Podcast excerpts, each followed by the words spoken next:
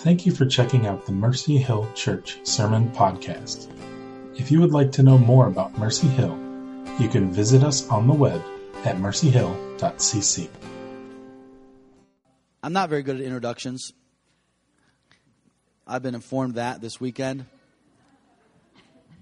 But I do want to introduce to you um, a man who's really opened up his heart in friendship towards me and towards Sam and towards us, our churches. He literally didn't know who we were when he came.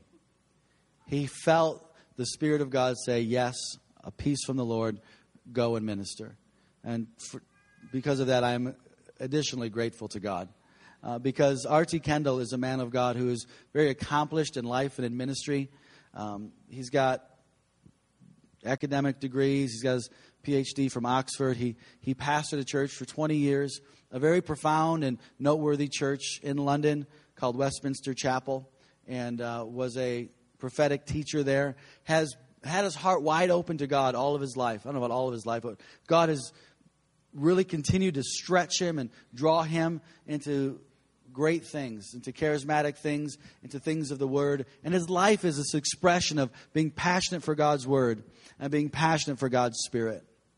And so, as he comes and speaks to us today, uh, an incredible prophetic, profound message, a core message to God's church about forgiveness and what place forgiveness should be in our lives. And uh, I'll let him explain what it means. But he's got a word from God, and you're going to be blessed today. And so I'm just so grateful to have you here, RT. His son is with him, TR Kendall, as well. They travel together. So please welcome him as he comes and open up your heart. Thank you. Thank you. You said you couldn't do well at introductions. You went sort of over the top. In fact, I'm not sure what to say now. You, um, you remind me of a friend of mine from Pennsylvania who was introduced to the, this large sales gathering as the man from Texas who had made $200 million in oil. And when he heard the introduction, he panicked. He thought, well, what am I going to do? Well, he said to himself, there's only one thing to do, and that's to stand up and tell these people the truth. He said, folks, before I get into my talk, I'm not from Texas. I'm from Pennsylvania. And second, the money was not in oil it was in coal. And third, the figure was not $200 million, it was $200,000. Uh, fourth, it wasn't me, it was my brother.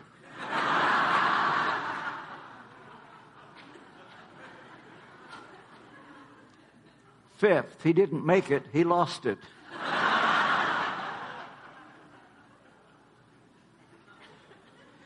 It's been great to be here. It's true. I honestly knew nothing about you. That is the truth.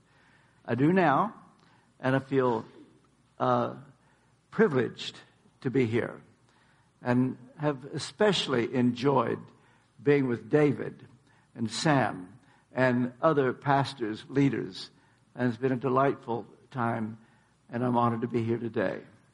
Uh, we now live in Tennessee. I am from Kentucky, but we now live in Tennessee, and um, our son TR is with us. Uh, all right, if I mention one or two books, we did bring some books, and they're out there. And uh, I don't know if we brought too many or not enough, but I don't want to take them back. So I'm going to stay here and sign them, and we're going to have police at the door. You cannot leave until we sell all these books. I've got uh, uh, good news you can take a signed copy of any of my books and go to any Starbucks within a hundred mile radius of Chicago. Show them a signed book and give them $3.95 and you can get a cappuccino. Your lucky day. I don't do this for everybody.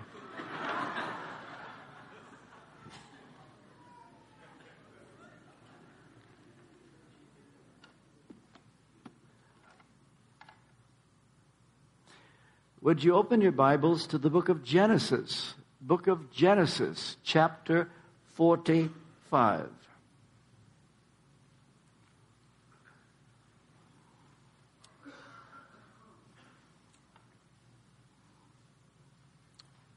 David. It's in the Old Testament. Sam, Sam, Sam, help him. First book of the Bible.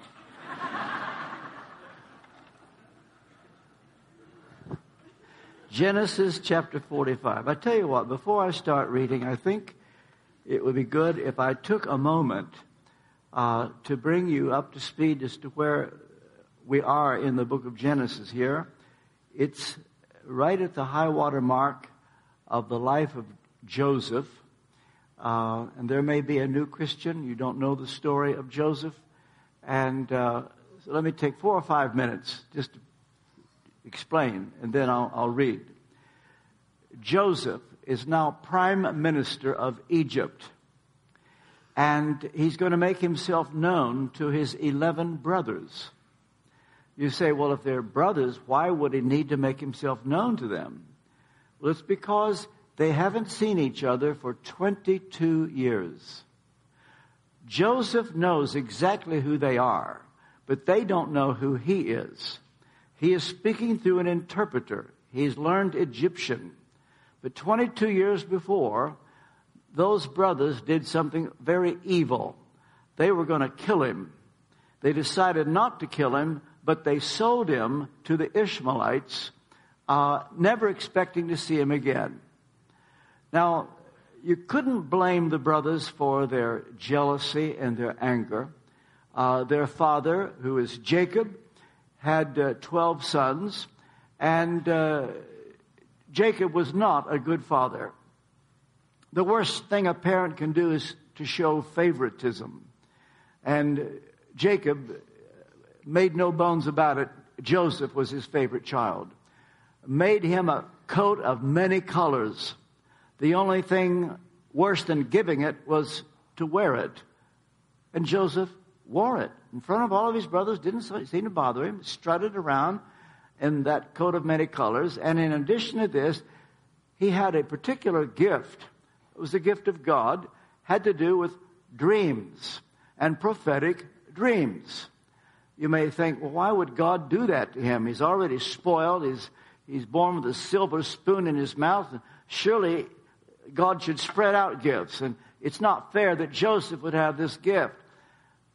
But he did, and God does that. And he gives us dreams. He gives us gifts. He gives us opportunities. We don't deserve them, and Joseph certainly didn't. But the thing is that these dreams that Joseph had indicated that one day the 11 brothers would bow down to him. Now, the problem is, he told this to his brothers. You know, just because God shows you something doesn't mean you're supposed to tell it. And uh, I think God would talk more to us if we could keep quiet about it. Uh, but Joseph couldn't, and he said, Oh, had another dream. This time the sun and moon and 11 stars were bowing down to me. Made his brothers so angry. You didn't need to be Sigmund Freud to interpret the dream. Now, here's the irony the dreams were of God. And what I'm about to read is the moment that these dreams are actually being fulfilled. Joseph always thought that God gave him those dreams so that one day he could look at those brothers and say, Gotcha. And he could throw the book at them and make them squirm and pay for what they had done. He always thought that. But what happened was that God postponed the fulfillment of the dreams to the day that it would be a different Joseph and by the time the dreams were fulfilled, it's a new Joseph. And when he thought he was going to throw the book at these men, and now that it's actually being fulfilled, he starts to cry. His shoulders shake. He sobs. And so we begin the reading. Genesis 45, verse 1. Then Joseph could no longer control himself before all his attendants, and he cried out, Have everyone leave my presence. So there was no one with Joseph when he made himself known to his brothers. And he wept so loudly that the Egyptians heard him, and Pharaoh's household heard about it. Joseph said to his brothers, I am Joseph. Is my father still living? But his brothers were not able to answer him because they were terrified at his presence. Then Joseph said to his brothers, Come close to me. When they had done so, he said, I am your brother Joseph, the one you sold into Egypt. And now do not be distressed and do not be angry with yourselves for selling me here because it was to save lives that God sent me ahead of you. For two years now, there's been famine in the land, and for the next five years, there will not be plowing and reaping.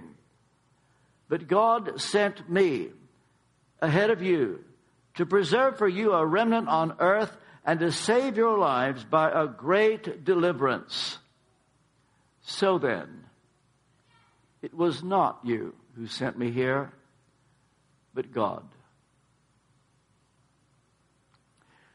May God be pleased to bless the reading and the preaching of this, his most holy and infallible word. Brief word of prayer. Heavenly Father, I pray for the sprinkling of the blood of Jesus by your Holy Spirit to be upon every mind present that their perception of what I say will be received as you intend and applied as you intend your word to be accepted. And cleanse my tongue, that I'll be a transparent vehicle to convey everything you want said, nothing you don't want said. I pray that this may be a life changing word, that every single person leaves this place never to be the same again. And may this word bring great honor and glory to your name. I pray in Jesus' name. Amen. The message that I believe I am to bring to you today was born in what was at the time the darkest hour that my wife Louise and I had ever gone through. It was when I was minister of Westminster Chapel. We were there for exactly 25 years to the day. And uh, they were the worst of times, those years, and they were the best of times. But we went through the greatest trial we'd ever known while there. And I had become very angry and bitter that this could happen. We didn't go to England for that. How could God allow this to happen? And how could they do this? An old friend from Romania, his name is Joseph Tson, happened to be in London. Because I knew he wouldn't tell anybody, I decided to tell Joseph what they did. Now, if I'm totally honest with you, the reason I told Joseph is that I thought he would put his arm around me and say, RT, you ought to be angry. Get it out of your system. He just looked at me and said, Is there anything more? I said, No, that's it. I wasn't prepared for what followed. If I could narrow 25 years in London down to 15 minutes, they would turn out to be my finest hour. It's when Joseph Tson looked at me and said, RT, you must totally forgive them. Until you totally forgive them, you will be in chains. Release them and you will be released. Nobody had ever talked to me like that in my life. Faithful are the wounds of a friend. I said, Joseph, I just remembered. I didn't really tell you everything. Listen to this. He said, RT. And I can now hear him in his Romanian accent. You must totally forgive them. For until you totally forgive them, you will be in chains. Release them, and you will be released. I said, Joseph, I can't. He said, You can, and you must. It was the hardest thing I've ever had to do. Almost certainly the hardest thing you will ever have to do. And that is when you let your enemy off the hook. You totally forgive them and even prove it by asking God to bless them. And so Jesus said, bless your enemy, pray for them. He didn't mean that you just say, Lord, I commit them to thee. You're hoping that God will kill them. but you're told to pray for them to be blessed. We've all got a story to tell. If I told you my story, I could win you over. If I heard your story, I would probably blush to think that I suffered it all. There's probably someone here. You were abused as a child. I wasn't. Perhaps someone has walked all over you and maligned you. Perhaps your spouse was unfaithful to you. Perhaps you've been lied about and everybody believes the lie and there's no way you can defend yourself. I remember receiving a letter from the north of England from a lady who described what their son-in-law had done to their daughter and their grandchildren. Uh, she was from Pontefract, you know where that is. And at the end of the letter, she said, Do I have to forgive him? And it wasn't easy to write back to say, Yep, you have to forgive him. Here's the thing the greater the suffering, the greater the anointing. Now, I only have one hope that you might take this sermon on board. And that is just maybe, is someone here, you want a greater anointing than anything in the world. If that should be you, then you've come to the right place. Now, if anointing doesn't matter to you, you're going to be bored for the next half hour or so. But I can tell you, if there's anyone here, you want all of God you can get, this is the way forward. You can go on a 40 day fast and be no closer to total forgiveness if you don't do business with God in that length of time. You're going to have somebody lay hands on you and you hit the floor. But if you're bitter when you fall, you'll be bitter when you get up. The way forward is when you let them off the hook. Total forgiveness does not mean that you approve of what they did. Jesus found a woman in adultery and says, Go and sin no more. He forgave her, but didn't mean he approved. Total forgiveness is an act of the will. You make the choice to do it. And so I've come today with this particular message. Now, why should you do it?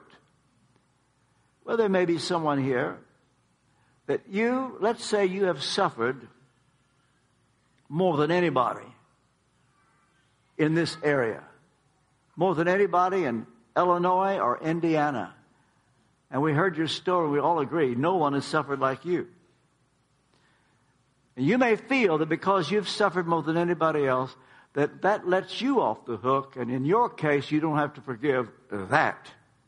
I just want you to know that the greater the suffering, the greater the anointing. And if you have suffered more than anybody else, it means that you have a promise of blessing that the person in front of you doesn't have because they haven't suffered like you have. You've got a promise of blessing that the person next to you, they don't have that promise because they haven't suffered like you have.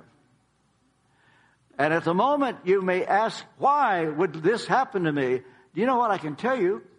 That what happened to us, I can now tell you under a lie detector.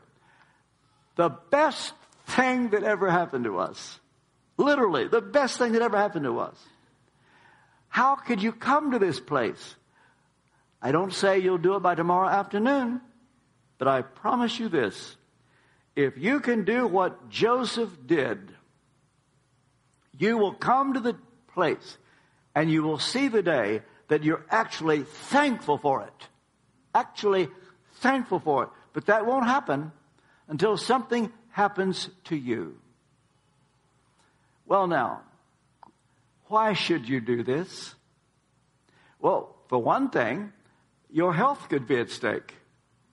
Any medical person will tell you that holding a grudge is injurious to your health. It can lead to high blood pressure, kidney disease, arthritis. I'm not saying that if you have these, this is why, but sometimes it is. And could it be that through this, instead of having somebody lay hands on you to heal you, that you get healed just because you forgive? The physiological process is reversed and you get well.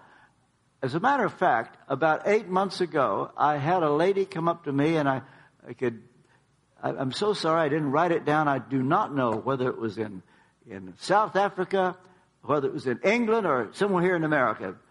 I wish I'd written it down and got her name. She came up to me and said, when you were here two years ago and you preached your sermon, Total Forgiveness, in the middle of your sermon, as I forgave the person, I was instantly healed. So that's two years ago. And she just came to tell me that. And I said, Well, I'm happy to hear that. God bless you. And I realized, you know, two months later, why didn't I write that down? It's an unusual story. But the thing is, Paul the apostle put it like this. 2 Corinthians chapter 2 verse 11. And funnily enough, this is not even in my book, Total Forgiveness.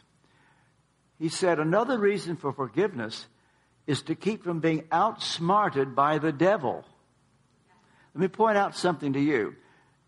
When you hold a grudge, when you point the finger, when you cannot forgive what they did, you didn't mean to, but in that moment, you gave Satan an entry point.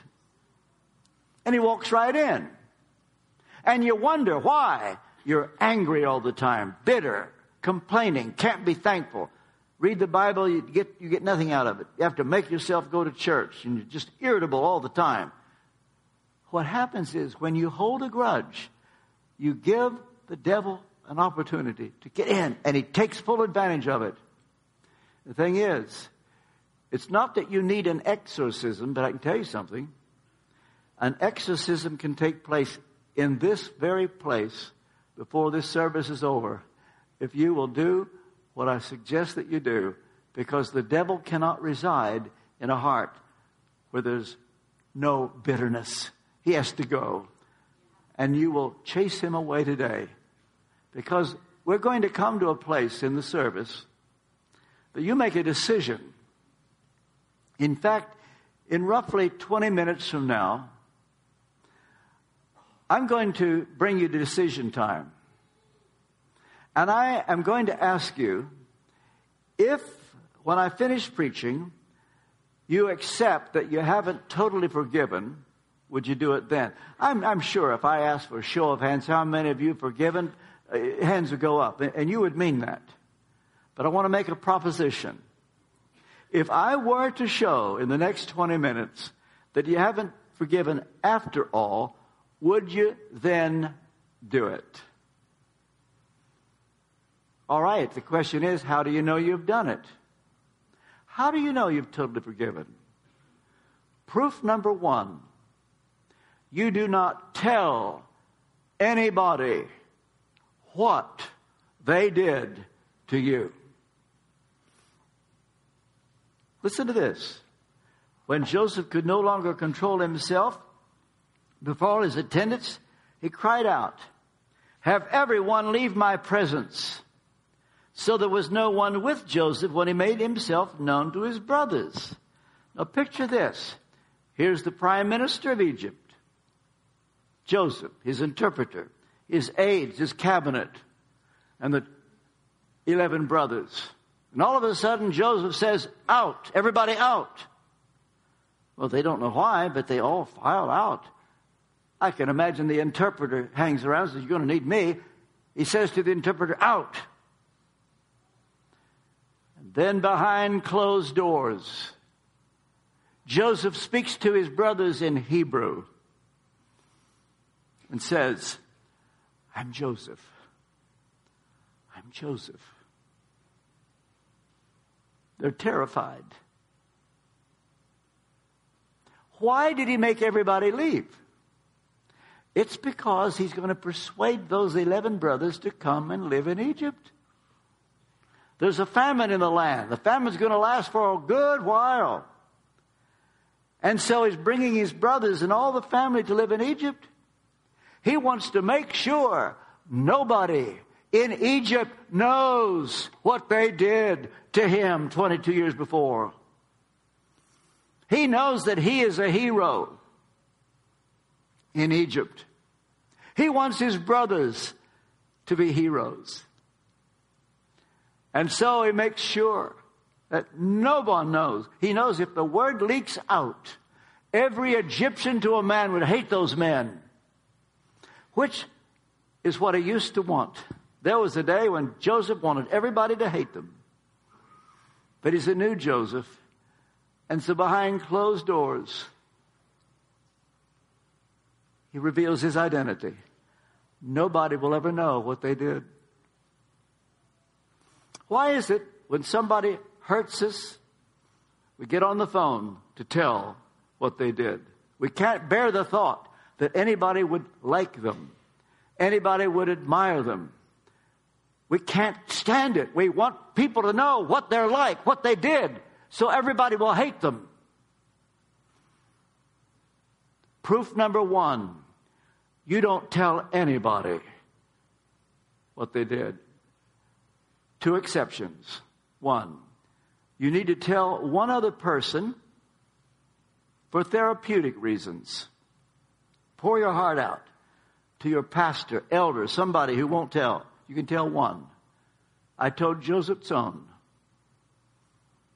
You can't tell two, you can't tell ten, you can't tell 500. Tell one. The other exception, we had a lady come into the vestry at Westminster Chapel and said, They found my rapist and they want me to testify in a court of law. I said, Well, you must. Well, you've taught me to forgive and I've forgiven him. I said, I believe you. But he's a danger to society. It's no personal grudge now. So she did testify. But what's the real reason we tell it? We don't want anybody to admire them. So we gang up get everybody against them. What about the verse that says, Vengeance is mine, I will repay? Yes, Lord, I know about that verse, but you are so slow.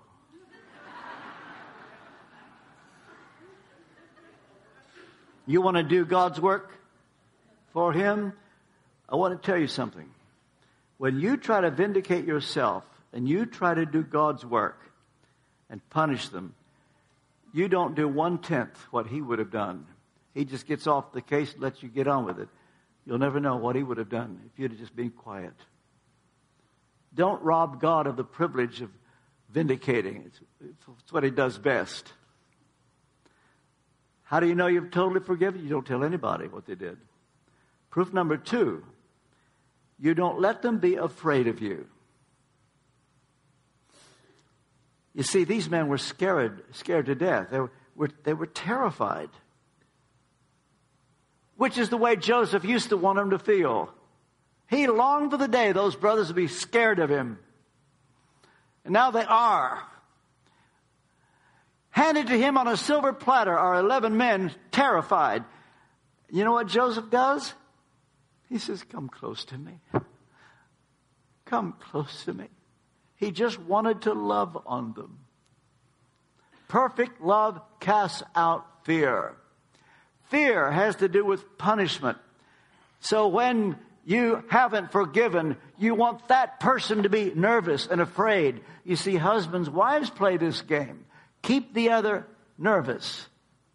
Keep the other guessing. Keep the other in fear. You know, this message could heal any marriage on the rocks in this place by sundown today, if both of you will stop pointing the finger. Love keeps no record of wrongs. 1 Corinthians 13, verse 5. Why do we keep, keep records? Well, to prove that we've paid. Why do we keep a record of wrong? So we can throw up what they did and keep them nervous. Let me give you some advice. Tear up that record of wrongs. Burn it. It can never be referred to again.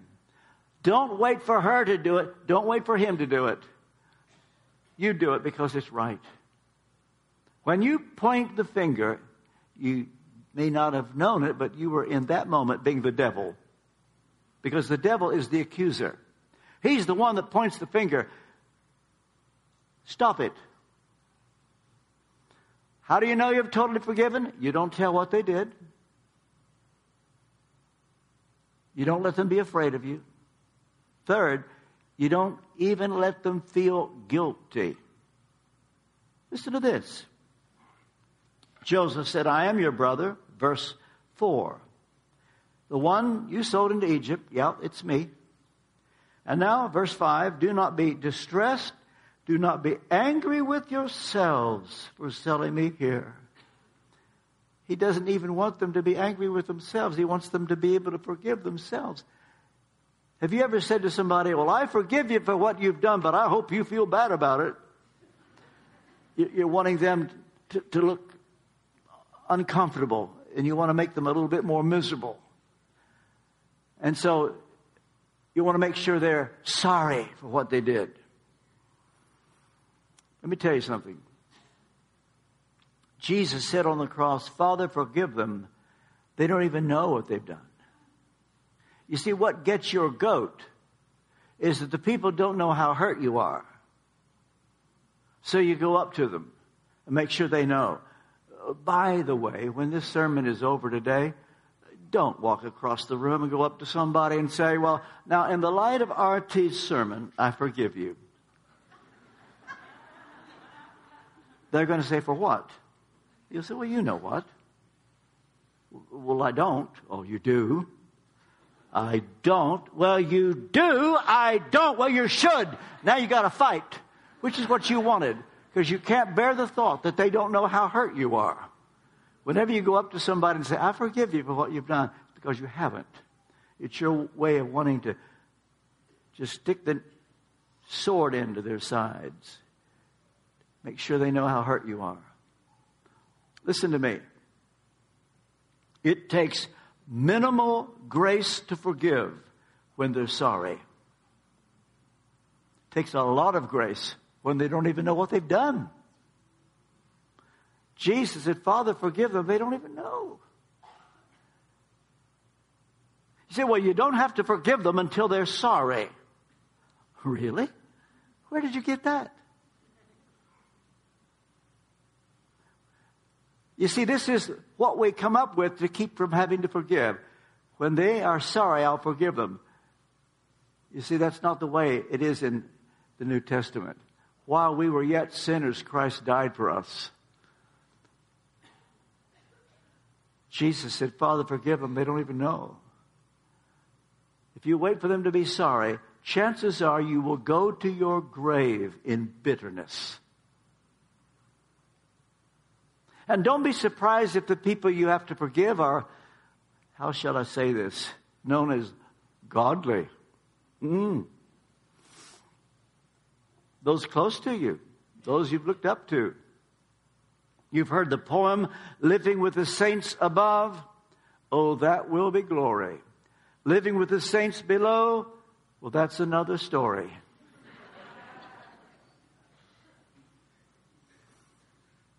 How do you know you've totally forgiven? You don't tell what they did. You don't let them be afraid of you. You don't let them feel guilty. And fourth, you let them save face. Now, that's an Oriental expression. In Dale Carnegie's book, How to Win Friends and Influence People, he has a section, Let the Other Person Save Face. It means that you protect their fragile ego you act like you don't even know what they did. instead of rubbing their noses in it, you overlook it and give them a way out so they can even feel good. Listen to Joseph. He says, Don't be angry with yourselves. He says, For two years now, there's been famine in the land. For the next five years, there's going to be famine. God sent me ahead of you to preserve you. So then it wasn't you who sent me here, but God. You talk about giving them a chance to save face. They can't, they can't believe it. this is too good to be true. The very Joseph that they were going to kill is now saying to them, God was behind all of it. You didn't send me here, God did it. I can imagine these brothers looking at each other. Asher says to Naphtali, Naphtali, did I hear right? We didn't do it, God did it. Judah says to Dan, Dan, he's saying, we didn't do it, God did it. And Joseph, said, that's exactly right. And they can't believe. They can't believe their luck. They can't believe that it was all this good. In other words, it was too good to be true. By the way, that's when you know you've heard the gospel, when it was too good to be true. Until the word that you heard was too good to be true, you haven't heard the gospel yet. But when you say, that's too good to be true, that's when you heard it. Let's find out whether you've heard the gospel. Do you know for sure if you were to die today, would you go to heaven? Do you? Do you? Do you? You know for sure? If you were to die today, would you go to heaven? And if you were to stand before God, and you will, and He were to ask you, and He might, why should I let you into my heaven? What would you say? Suppose it's the real thing. And you're standing before God. And you don't have anybody to lean on now, looking around, what he's going to say, what would you say? You won't have your mother, your father, your best friend. You're right there before God. And it's you. And eternity lasts a long time. And he says, Why should I let you in? And there's only one answer. Give the wrong answer, you have to go someplace else. You don't want to go to there. What would you say? You know what we might have done? David passed out sheets of paper as they came in today. Imagine this. This is going to add five minutes to my sermon. I did not plan on this. Give me five minutes grace. Imagine you've got a sheet of paper in front of you. Go along with me. Write down on that sheet of paper in your mind what you would say when God says to you, Why should I let you into my heaven? Start writing. What would you say?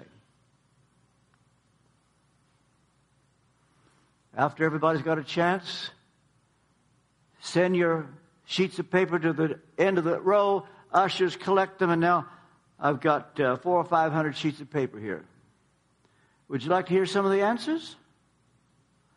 Well, here's one that says, uh, I believe I will go to heaven because I've lived a very good life. I would say, I believe you, but that won't get you to heaven. Here's another. Well, I, have I've absolutely uh, tried to, to do my best, be nice to everybody. I believe you. That won't save you. Well, here's another. I was brought up in a Christian home. Good. That means you had a head start, but that won't save you. Here's another. I was baptized. Sorry, that won't save you. Here's another. I was baptized by a Baptist preacher. You, my friend, are lost as a goose. Here's another. I've kept the Ten Commandments. Well, you're a liar, for one thing. Here's another. I've lived by the Sermon on the Mount. You're a bigger liar. You might like to know the more space you need on that sheet of paper, the worse shape you're in. Two words will do nicely. Jesus died. That's it. Really, RT? Mm hmm. Jesus died. We sang it earlier.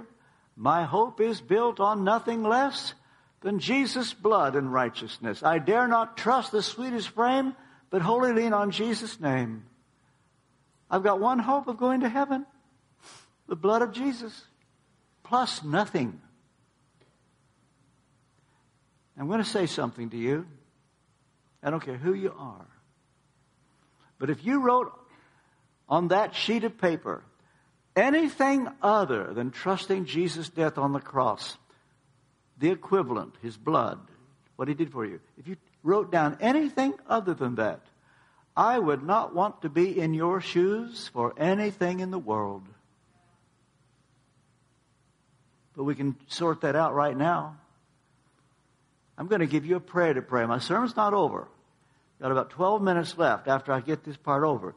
I did not plan to do this. I feel I'm supposed to do it. If you did not write down on that sheet of paper that you're trusting Jesus' death on the cross, I'm going to give you a prayer to pray. You can say it in your heart, not out loud. But if you put the wrong answer down, say this right now. Lord Jesus Christ, I need you. Tell him that. I want you. I'm sorry for my sins. Wash my sins away by your blood. I welcome your Holy Spirit into my heart. As best as I know how, I give you my life. That's it. Did you pray that prayer? Did you? Question. Are you ashamed that you prayed that prayer? Why do you ask, RT? Jesus said, if you're ashamed of me, I'll be ashamed of you. Jesus said, if you confess me before men, I'll confess you before my Father.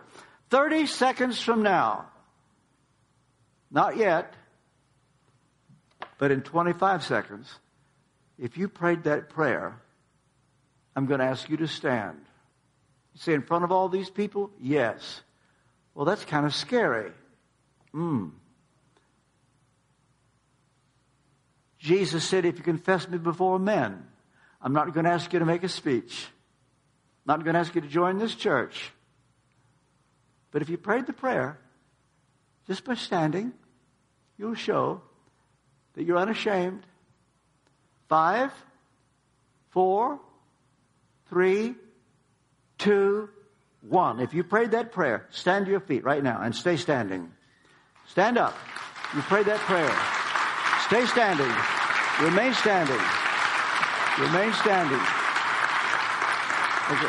Stay where you are. Stop clapping, but remain standing, but stop clapping. David, come here. I just want you to look over all these people. These are your flock. Some you will know, some you may not. Now, there are two kinds of people that just stood. One, you never did this before, never prayed this prayer before, in which case that means you've just been born again. So happy birthday. The other category, it could be you were saved before today, but the way I put it gave you clarification. It's called assurance of salvation. And you now know for sure that you're saved. In either case, you did the right thing. You can be seated.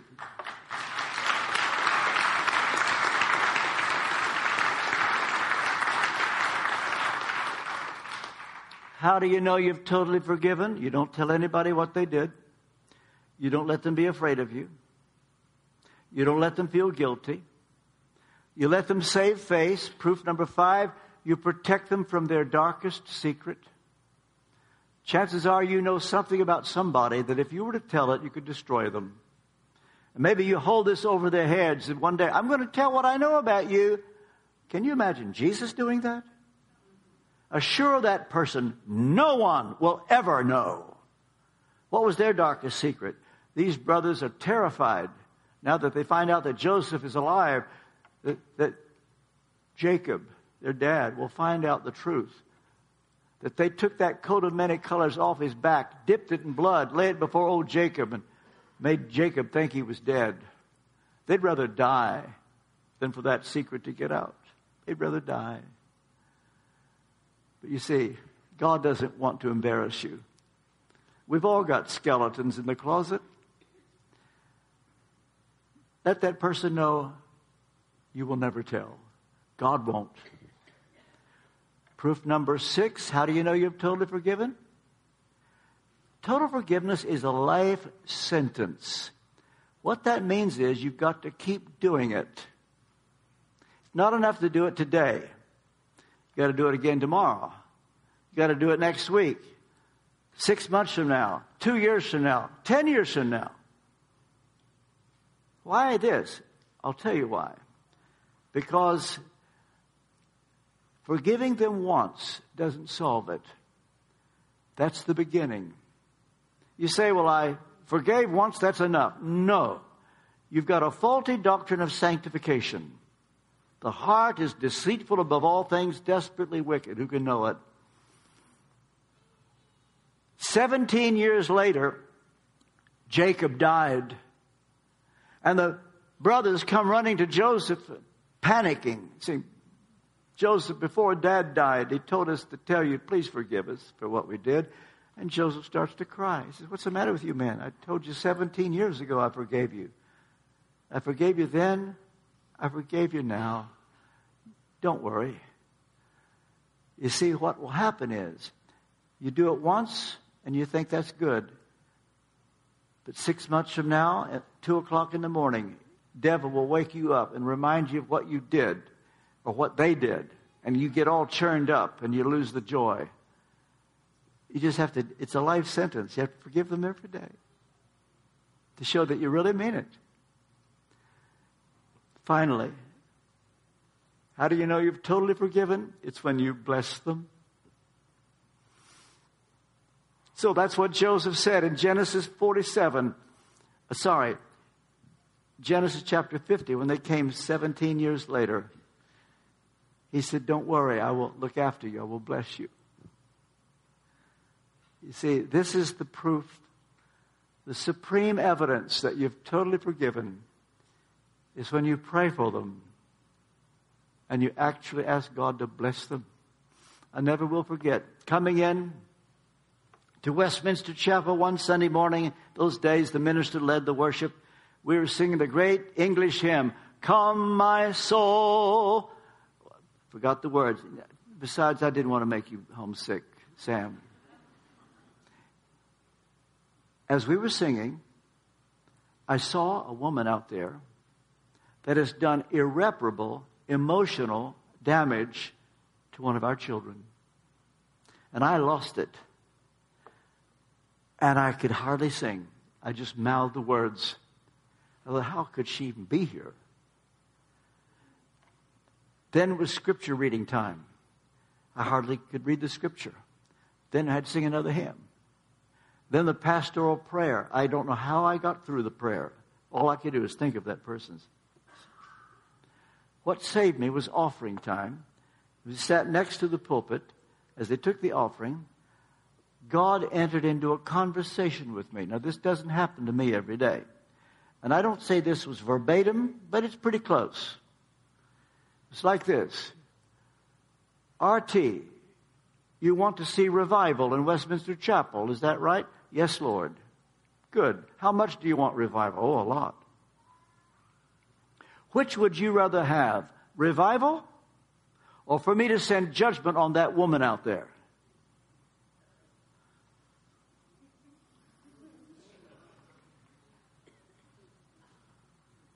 Revival. Good. Pray for her. I said, I pray for her. He said, Do it again. I pray for her. No, that's not good enough. Ask me to bless her. Bless her. Say it again. Bless her. And what if I take you seriously and I answer your prayer and I bless her? Lord, you wouldn't do that, would you? but that's the point. And I could not have preached. I could not have got through it had I not started saying, Lord, bless her. Bless her. Was killing me. Bless her. And to prove that I meant it, I had to put her on my prayer list the next day and pray every day that God would bless her. But I'll tell you something. Listen to me. Something happened to me. People ask me, How come you've written all these books? How do you do it?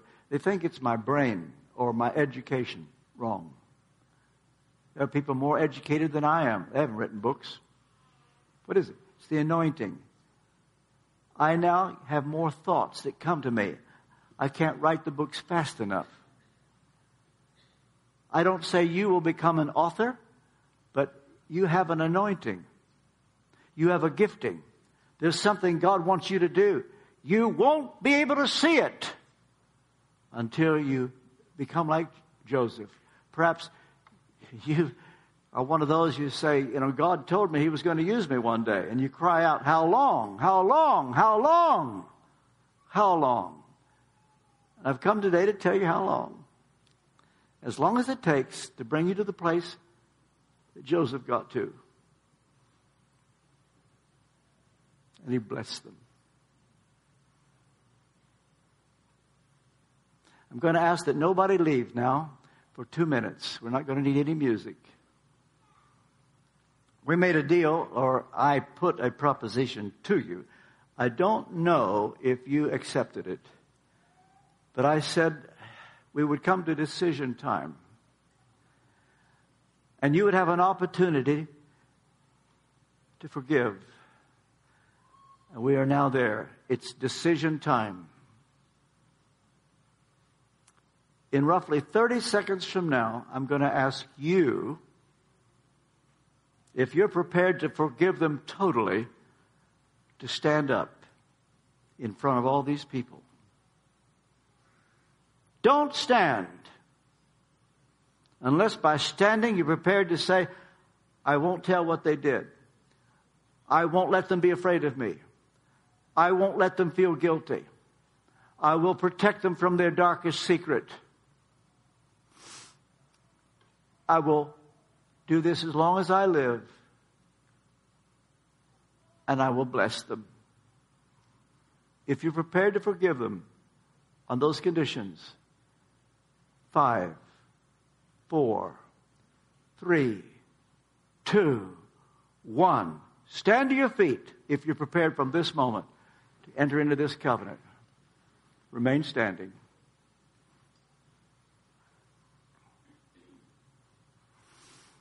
You know, I've preached this sermon all over the world, from Australia to South Africa, Alaska to Florida.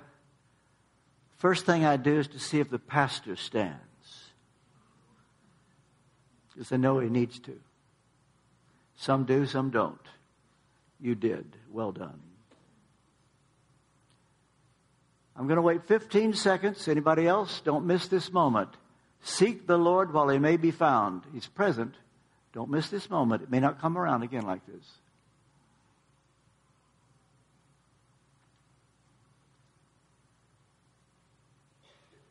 Good? Good. Now, to prove you really meant it, I'm going to ask you to go to the nearest aisle and walk down to the front. You in the balcony, take an extra half a minute, go to the nearest door, come down, you over here, all of you, leave you where you're standing. Come quickly. We're going to pray. Come right now. Leave where you are. Come down here and pray.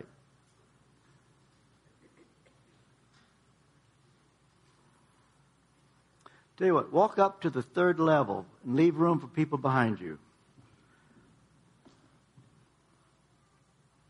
Good, they're coming out of the balcony. That's fine. As you're coming, let me just say that what you're doing now is the easy part. The hard part will be one hour from now, and you think, why did I do that? The hard part will be tomorrow morning after a cup of coffee. You say, I can't believe I did that. What came over me? Now look, we haven't prayed yet. You can still get out of it.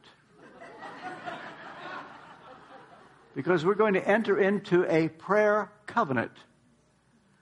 In the Old Testament, every covenant was ratified by blood. That's how serious it was. This is a no joke thing. We're going to enter into a covenant. Now, why did I make you all come down to the front? It looks like, you know, there's not room for everybody. Let me tell you why I did it. So you will never forget this moment. We're going to enter into a covenant. And this way you won't forget it. I'm going to give you words to say. Say them out loud this time. If you mean them. If you don't mean them, don't say them. You can fool me, but you can't fool God. And I'm not going to look see who's praying anyway. It's not between you and me. It's between you and God. So notice carefully what you're saying. Everybody is ready to do it. Lord Jesus Christ, I need you. I want you. I'm sorry for my sins. I'm sorry for my bitterness. Wash me by your blood. I forgive them. I will not tell what they did. I won't let them be afraid. I won't let them feel guilty. I will let them save face. I will protect them from their darkest secret. I will keep doing this every day. And I will bless them. I bless them now. You bless them. You forgive them. I set them free. I set them free. I set them free. Come, Holy Spirit. Thank you for your patience with me. In Jesus' name. Amen.